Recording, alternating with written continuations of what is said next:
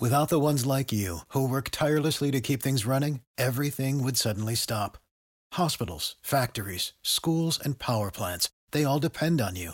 No matter the weather, emergency, or time of day, you're the ones who get it done. At Grainger, we're here for you with professional grade industrial supplies. Count on real time product availability and fast delivery. Call clickgrainger.com or just stop by. Grainger for the ones who get it done. What's the easiest choice you can make? Window instead of middle seat? Picking a vendor who sends a great gift basket? Outsourcing business tasks you hate? What about selling with Shopify? Whether you're selling a little or a lot, Shopify helps you do your thing, however you cha-ching. Shopify is the global commerce platform that helps you sell at every stage of your business. From the launch your online shop stage to the first real life store stage, all the way to the did we just hit a million orders stage. Shopify's there to help you grow. Whether you're selling scented soap or offering outdoor outfits, Shopify helps you sell. Wherever and whatever you're selling, Shopify's got you covered. Sign up for a $1 per month trial period at shopify.com slash try. Go to shopify.com slash try now to grow your business, no matter what stage you're in. Shopify.com slash try.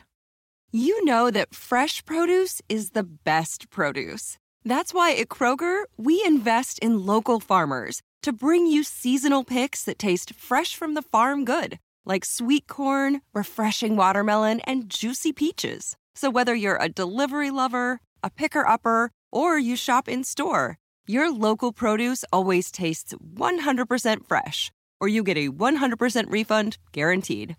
Kroger, fresh for everyone.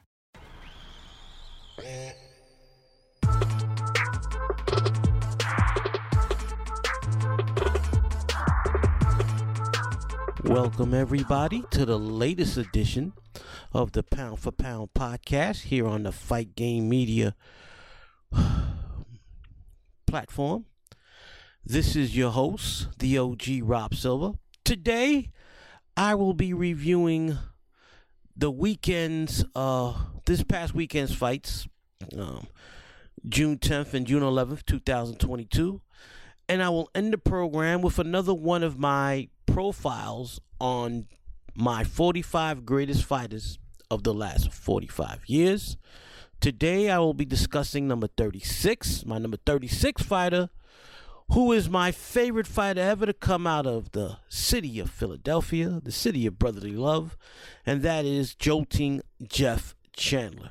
But before we get to that profile on Mr. Chandler, let's begin with Wednesday night, I mean, not Wednesday, Friday night's fight that occurred on the zone in Mexico. And that was a WBA, and I hate to say this because I mean, these alphabet uh, organizations are so damn criminal. Uh, an alleged WBA unification fight. The WBA, for those who do not know, have had three world champions per division in their sanctioning body. That's a super champion, a regular champion, and an interim champion. What kind of nonsense is this? Anyway, the WBA about 18 months ago claimed they were going to clean up all their divisional titles and have one champion per, per division. So we have the quote unquote super champion, Hiroto Kyoguchi, who is the man at 108 pounds, period. End of story, right? 108 pound light, uh, light flyweight division against the WBA quote unquote regular champion, Esteban Bermudez. Um, Kyoguchi is a tremendous offensive fighter. Uh, he's severely flawed defensively, but he overwhelms his opponents to the point where defense is never his defense is never taken into consideration. And again in this fight, he overwhelmed Bermudez. Bermudez showed a lot of heart, a lot of heart, and sometimes he gave as good as he was getting, but he could not stop Kyoguchi's phenomenal uppercuts. Uppercuts. Kyoguchi has an incredible uppercut. I mean, he's top five in the game right now among active fighters with his power punching uppercut. I mean, his uppercuts are ferocious. He goes to the body. He throws punches nonstop. And finally, in the eighth round, after being deducted points in the seventh round, uh, he finally finished off Bermudez, and Bermudez's face looked like it had been hit by a baseball bat. I mean, his face was all messed up. This could be one of those fights that I've talked about throughout my entire uh, 11 years as a podcaster on boxing. Uh, from what my father used to tell me as a little boy growing up in the late 70s, early 80s, he would tell me as I was a little boy in the late 70s and early 80s how certain fights would ruin a fighter for the rest of it of their career. Case in point, Meldrick Taylor versus Julio Cesar Chavez back in back on March 17th, 1990. Uh, Bermudez took such a beating Friday night that there's a great shot that he will never be the same.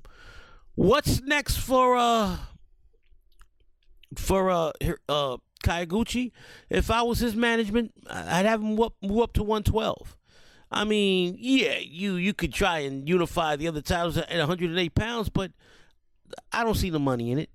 Um, he's a DAZN fighter, so there's a ready-made matchup with Julio Cesar Martinez coming off his loss to Chocolatito Roman Gonzalez. Put him and Martinez in for Martinez's uh, alphabet soup title at 112 pounds. Kyoguchi has a lot of uh, a lot of options. He's 28 years old. He needs to continue to fight regularly because he has not fought. He's only fought twice in the last three years, so he needs to, at his age, and the way he fights, to fight more often because he's got the type of style that has a very, very short shelf life. So that was the good of the weekend. The the the one guy that did what he was supposed to do and looked impressive. Now we go on to Saturday's cards and three one-dimensional trick overrated ponies who one has already been exposed and two will get exposed eventually. They do nothing for me. They're overrated. Overrated, all three. And we start first with Don King having a card in Miami. Um, I think there were more uh, ushers than fans in the in the stands. And this fight fight card. Um, Daniel Dubois versus Trevor Bryan for another bullshit WBA world title. The WBA, like the IBF, like the WBC, and like the WBO, are criminal cartels. They're criminal organizations. They're probably fronts uh, uh, for, for drug cartels. There's, there's no need for these sanctioning bodies. But yet, the boxing media, uh, the casual fight fans, the networks, all clamor, oh, he he's a four he's a four belt champion. Oh, he's a he's won titles in four weight classes. Of course, you could win four titles in four weight classes if there are a multitude of world titles per division that you could fight for. Anyway, Daniel Bryan won one of those bogus titles when he beat the quote unquote WBA regular champion Trevor Bryan, a fat, bloated, uh, looking like Tony Tubbs in his prime, but with with with uh with half the talent. And Dubois for the first three rounds did nothing but, you know, just walk towards Bryan, and Bryan throw out a lazy jab, right? As a matter of fact, I believe, if I'm not mistaken, all three judges had Bryan winning all three rounds. And it wasn't like Bryan is this special boxer outboxing Dubois. Dubois is a one dimensional slugger. He was exposed against Joe Joyce. He will get exposed if he ever stepped in the ring with a Joshua, with a Usyk, with a Fury, I mean, he's not that good. Yes, he's got tremendous power, as shown in the fourth round when he when he finally put Trevor Bryan asleep after himself being asleep for three rounds. Dubois is nothing special, right? He's not even on that Frank Bruno class. Get this stiff the hell out of here. And speaking of stiffs, well, no, we'll get to that stiff last. Uh, of these three fighters that are one dimensional sluggers, I believe Jaime Munguia has the most talent of the three, but that's not saying a lot. All right. Jaime Munguia fought uh, Jim Kelly. Is that that's his name, Jim Kelly? And let me make sure I'm saying this guy's name right because when I say Jim Kelly, I think of the legendary 1970s karate film, um, African American action, action, um. Yes, his name was Jim Jimmy Kelly. Jim Kelly's his name. Uh, man, this was a farce. Um, Jimmy Kelly is not that good. All right, Jimmy Kelly uh, was moving around and he was landing at will against Munguia for the first four rounds, and he was even making Munguia look stupid by throwing his hands out there, uh, feigning with the left jab, throwing left hooks, and Munguia, like Daniel Dubois did in the fight previously that I, I spoke about, was looking for that one punch. Looking for that one punch. It, Munguia, since moving up to 160 pounds, he was a bo- the WBO bogus junior middleweight champion. He moved up to 160, and he's fought stiff after stiff after stiff. He's fought six body bags, right? Kelly being the, the latest. Uh, Kelly dominated the first four rounds. I mean, I gave Kelly three of the first four rounds. I mean, I'm like, uh, Kelly's, I mean, Kelly's a laughable fighter. Munguia was not jabbing. He was just looking for that one shot, wasn't trying to go to the body. Finally, in the fifth round, he drops Kelly three times after hurting him early in the round with a right cross. Finishes him off late in, the, in, in right before the bell rings. The fight's over after third knockdown. Munguia wins a very unimpressive, lackluster fight. And he gave a very, very mediocre and lackluster effort. NFL Sunday Ticket is now on YouTube and YouTube TV, which means that it just got easier to be an NFL fan, even if you live far away. Like maybe you like the Bears, but you're hibernating in Panthers territory. But with NFL Sunday Ticket, your out of market team is never more than a short distance away, specifically the distance from you to your remote control. NFL Sunday Ticket, now on YouTube and YouTube TV. Go to youtube.com slash presale to get $50 off. Terms and embargoes apply. Offer ends 919. No refund. Subscription auto renews. What's up? It's Kaley Cuoco. When it comes to travel, we all have a happy place. I just went to my happy place. I just went to Maui, and it was truly amazing. Priceline has always been about getting you to your happy place for a happy price with deals you really can't find anywhere else. Like up to 60% off select hotels in Costa Rica or five-star hotels for two-star prices in Cabo. Go to your happy place for a happy price. Go to your happy price, Priceline. Oscar De La Hoya is Jaime is a promoter, Golden Boy. They have been feeding him bum after bum. The Munguia steps up and fights a Jermell or Jermall Charlo, Demetrius Andrade, any of those guys, he's gonna get beat the hell up. He's gonna be given his lunch, breakfast, and dinner he's not good enough to beat those guys. All right. And Munguia is one of those guys hoping to hold out for a fight against Canelo Alvarez. Man, get the fuck out of here. All right. He is the number one contender to Demetrius Andrade's WBO bogus title, and yet he's turned down fights with Andrade because he knows Andrade kick his ass. Right? Let's stop the nonsense. And Oscar, Take the dresses off your boys. Ryan Garcia signed to fight Javier Fortuna. Another middle of the road journeyman. Man, get the hell out of here. All right. Now we go on to a fight that was held in on my home turf. The Hulu Theater in Madison Square Garden, sold out crowd of over 5,000 people. Uh, for those of you who don't know, who are new to the show, I'm a black Puerto Rican. All right. Uh, Saturday, uh, today is the annual Puerto Rican Day Parade, the first Puerto Rican Day Parade in three years in 2020, 2021. It was interrupted and postponed because of COVID.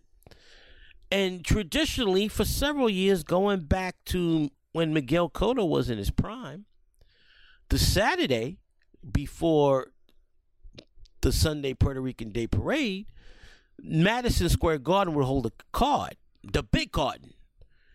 We had the card at the small theater, the Hulu theater, because no way in the fucking world Edgar Berlanga is going to sell out Madison Square Garden fighting uh, another one of these opponents that Bob Arum uh,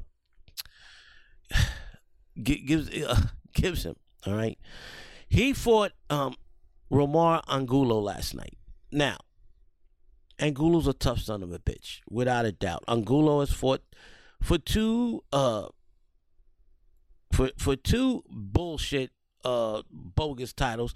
Um the titles are bogus, but the guys he lost to were solid fighters. He uh he actually went the distance with uh David Benavidez, which was uh, uh shocking, shocking, shocking, shocking. But uh last night's fight against Roamer Alexis Angulo, Berlanga showed what I've been saying for several, several, several years now. Since he first exploded onto the scene a couple years back when he was winning uh, all these fights against zombies and cab drivers by first round knockout. He won his first 16 fights by first round knockout. And I'm watching this and I'm like, this guy's not that good.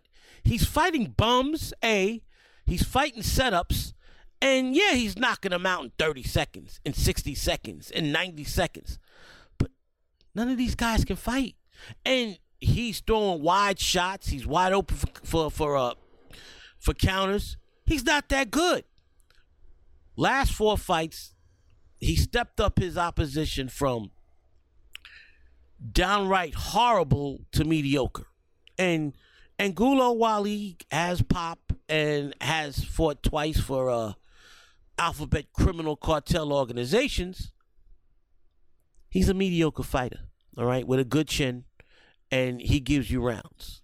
And Berlanga was talking all this nonsense before the fight. Oh, yeah, I'm going to start a new knockout streak. Oh, yeah, I'm going to give the people in, in, uh, of Puerto Rico and New York City something to cheer for watching the, the fight on ESPN because I will never pay a fucking nickel to see Edgar stiff ass Berlanga fight. Watching the fight on ESPN last night, as he came to the ring with Don Omar, a huge Latin uh, recording star of the last decade, there was no buzz in the arena. It wasn't like Tito Trinidad when he would come into the arena and you'd have 15 or 20,000 Madison Square Garden fans standing, uh, over 90% Puerto Rican, cheering him on. Same thing with Miguel Cotto. Same type of atmosphere. No, it was a lukewarm response because I believe that even the casual Puerto Rican boxing fan has figured Berlanga out and they only went to the fight because it was part of the Puerto Rican Day weekend festivities. For those who don't know, I live in Spanish Harlem, and the Saturday, every, annually every Saturday before the Puerto Rican Day parade, we have the Puerto Rican Day festival in Spanish Harlem, in which you have food and music and all types of great shit going on. And so a lot of those people would buy tickets to the fight because that would be part of the festivities. It was lukewarm. It was lukewarm, and the crowd was dead silent for all 10 rounds. As Berlanga went from being a seek and destroy fighter because he fired his trainer, long time, well regarded New York City trainer Andre Rozier, uh, for a trainer that I never heard of before, all right? I've been watching boxing 46 years, and Tim Bradley and Joe Tessitore were talking about how, oh, he's go, he's redefined Berlanga's strategy. what, what, what did this clown do? He changed Berlanga from a seek and destroy fighter, the only thing people want to see, to a hit and run punch and Judy fighter. Right? That's not Berlanga style. He's not. He doesn't have a jab. And oh my God, Timothy Bradley, will you shut the hell up? And by the way, Poor Taste by Timothy Bradley joking about the South African boxer that died last week. And now he now I do believe he didn't know that the guy died, which is stupid being that you're now part of the boxing media. He should be suspended. And speaking of suspensions, Edgar Berlanga should be suspended because it was either the seventh or eighth round. He tried to bite both Angulo's shoulder blade and ear. Um, I think the mouthpiece got in the way. And the referee did not see it. And the referee warned Angulo for uh, being too aggressive, even though it was Berlanga that tried and commit the heinous act. And then the judging. What the fuck were the judges uh, looking at? I had Berlanga winning six rounds to four, where several of those rounds could have gone either way. If Angulo would have won, and Angulo wasn't winning in, in uh, the Hulu Theater last night in New York City in, in, in front of a over 90% Puerto Rican crowd, unless he had to knock uh, the stiff Berlanga out. But uh, Angulo was the aggressor most of the fight. He landed several shots to the body and the head. I know the last few rounds he didn't do much because he was tired, but they both tired. Berlanga was running around the ring with his mouth open. Two judges had Berlanga winning nine rounds. How? How the fuck you gave him nine rounds? And one judge gave him eight rounds. Um, I have a feeling that they uh already had their scorecards written in stone before the fight started. This was a pathetic night of boxing in Madison Square Garden, the Hulu Theater. This was a pathetic showing, a pathetic main event, uh, uh, a pathetic. Uh, I don't. What the hell was Berlanga doing trying to bite this man? What the fuck's in his head? What the? What is wrong with this clown? Tim Bradley with with with uh joking about about a a, a fighter who died and oh there uh, I I was watching a video of a guy uh, uh throwing punches like he was fighting a ghost. And that man died, uh brother. You stupid motherfucker. And Joe Tessitore oh my God. Joe Tessitore Edgar Berlanga! Oh, in the tradition of Tito Trinidad and Miguel Cotto. Sh- shut the fuck up.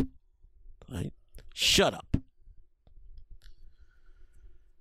All right, before I go on to uh, my weekly profile of my 45 greatest fighters of the last 45 years, by the way, you can go to fightgamemedia.com and see my 45 greatest fighters of the, of the last 45 years in in writing, in written form. Um, soon, sometime soon, my number 13, I'm up to number 13. Number 14, Alexis Arguello, is on the website. My number 13 fight of the last 45 years, Roberto Duran, will be published uh, soon on the Fight Game Media dot com website. Uh, also, for those interested, we have a Patreon link in the description for five dollars a month. You guys could get the best coverage of any any platform that covers professional wrestling, AEW, WWE, uh, Impact, the uh, MLW, the NWA, the local mud show out in Mud Lick, Kentucky, whatever. Our guys will cover it, and you've got great, great uh, Patreon shows on the website hosted by my buddy John LaRocca, by uh, my buddy, by buddies that the the the the the two brains behind this platform, behind the website, behind the podcast network, in um Garrett Gonzalez and Justin Nipper, and you have a uh, week a monthly podcast I do on the greatest upsets in boxing history. The latest one I did was on the July 1978 uh, unbelievable upset held in that same arena, the Hulu Theater that uh, Berlanga stunk the joint out last night when Vilomar Fernandez defeated Alex Arguello and shortchanging what would have been the biggest fight among the two greatest Hispanic fighters, Latin fighters, however you want to say it, in my opinion, history of boxing, Roberto Duran versus Alexis Arguello. And um, in a few weeks, I will be uh, releasing a podcast on the next greatest upset of all time, and that is the June 6, 1988 just unbelievable up uh, one punch knockout in the third round. Iran Barkley over my all time favorite fighter, Thomas Hearns. It's gonna be a hard, hard podcast for me to do because I still can't believe Hearns lost that fucking fight. Anyway, on to my prediction for this Saturday night coming up again in in, in New York City, Hulu Theater, Madison Square Garden. We have a unification fight. Three of the four world titles will be at, at stake. You have the IBF and WBC uh, champion, Artur Beterbiev, going up against Long Island's own Joe Smith Jr., the WBO bogus world champion. Joe Smith's a solid fighter. Artur Beterbiev is a great fighter. Joe Smith is a good puncher. Artur Beterbiev is a destructive puncher. Artur Beterbiev is going to knock Joe Smith the fuck out. It's window. When will he knock Joe Smith out? Because Joe Smith's not Joe Smith. In order to beat Beterbiev, you cannot slug with with a Beterbiev. You got to move. You got to. I mean, the perfect guy to beat Beterbiev is Dimitri Bivol because he's got that great left jab and and he's got great ring generalship. Joe Smith Jr. While he has a solid left jab, decent left jab, um, decent movement, he's better.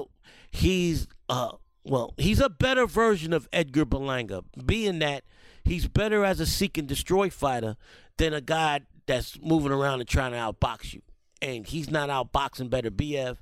His best bet is to catch Beterbiev. But Beterbiev is a fucking tank.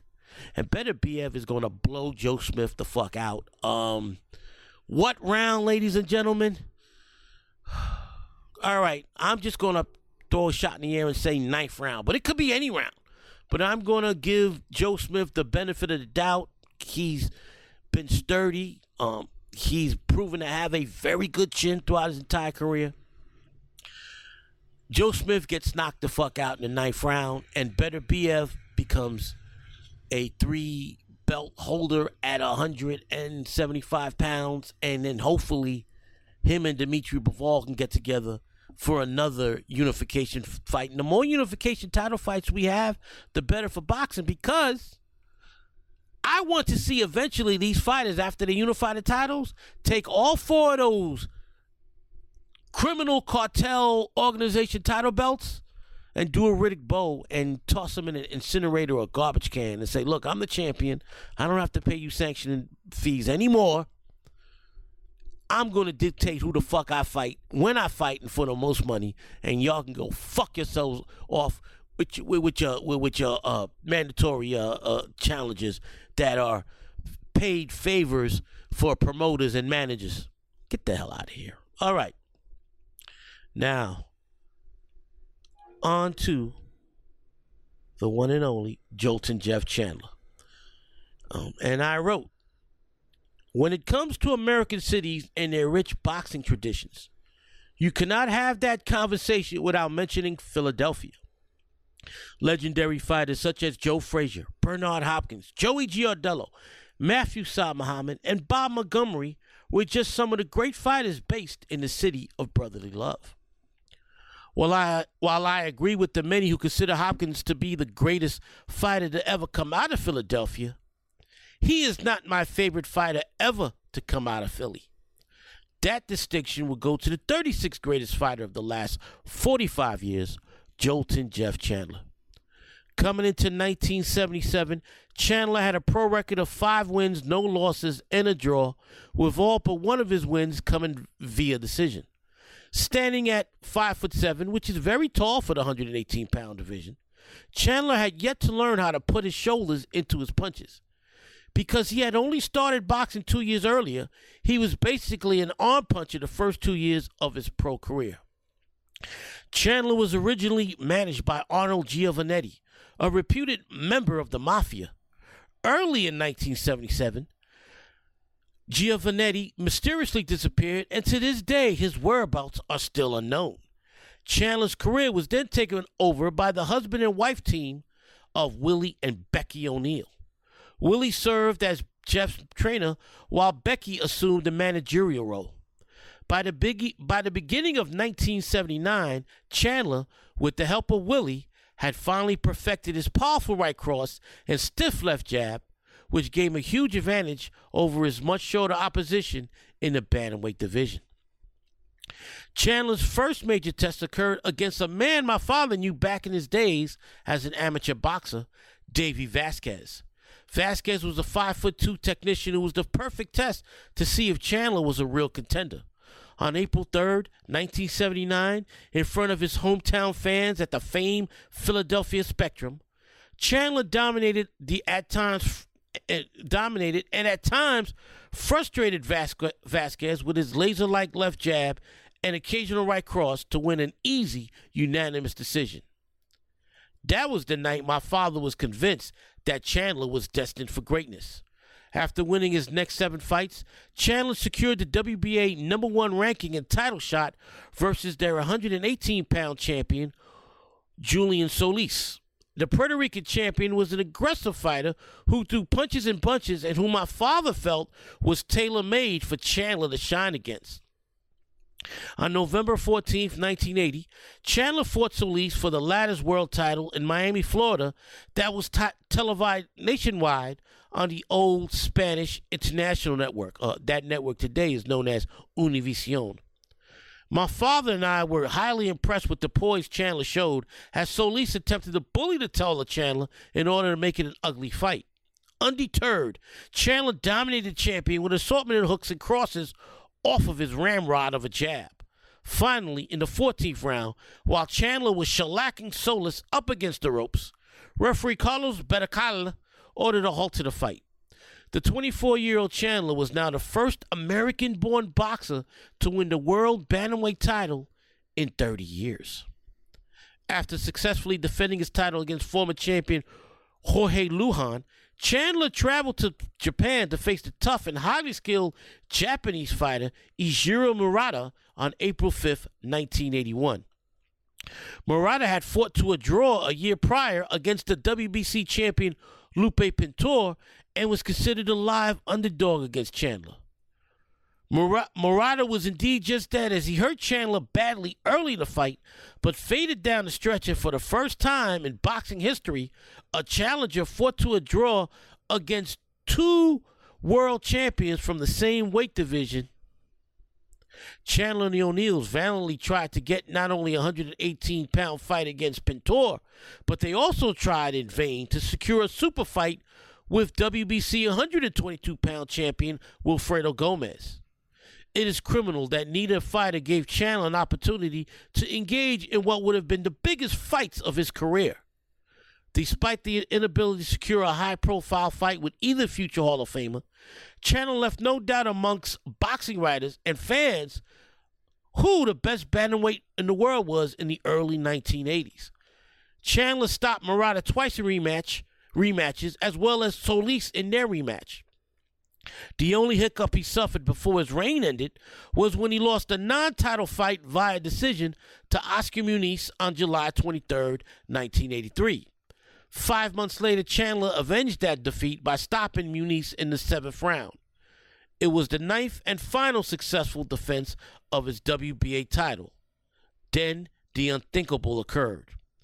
On the afternoon of April 7, 1984, my father and I sat in our living room anticipating another great performance by Chandler as he was defending his title against the undefeated Richie Sandoval. We had seen Sandoval show great potential as an amateur and possible future world champion, but we didn't think the 23 year old Mexican American boxer puncher would pose a serious threat to the then 27 year old in his prime, Chandler. Shockingly, we were wrong.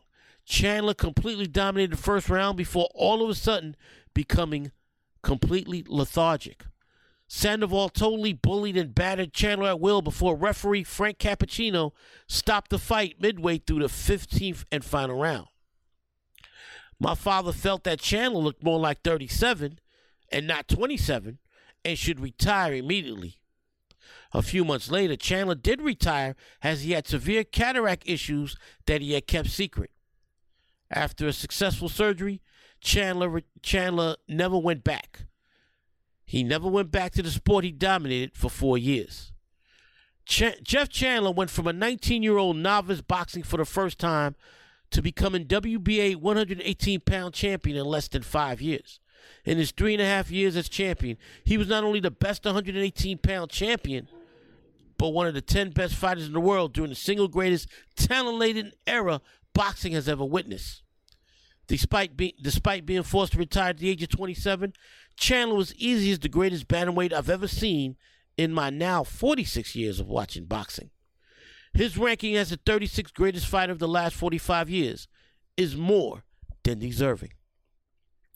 Ladies and gentlemen, thanks again for listening.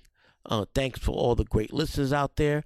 I want to shout out, since I just did this profile on one of the greatest Philadelphia fighters of all time, um, I want to shout out three loyal listeners who are from Philly and who really loved and critiqued with great with, with, with, great constructive criticism constructive criticism not constructive constructive criticism my five greatest philly fighters of of, of all time.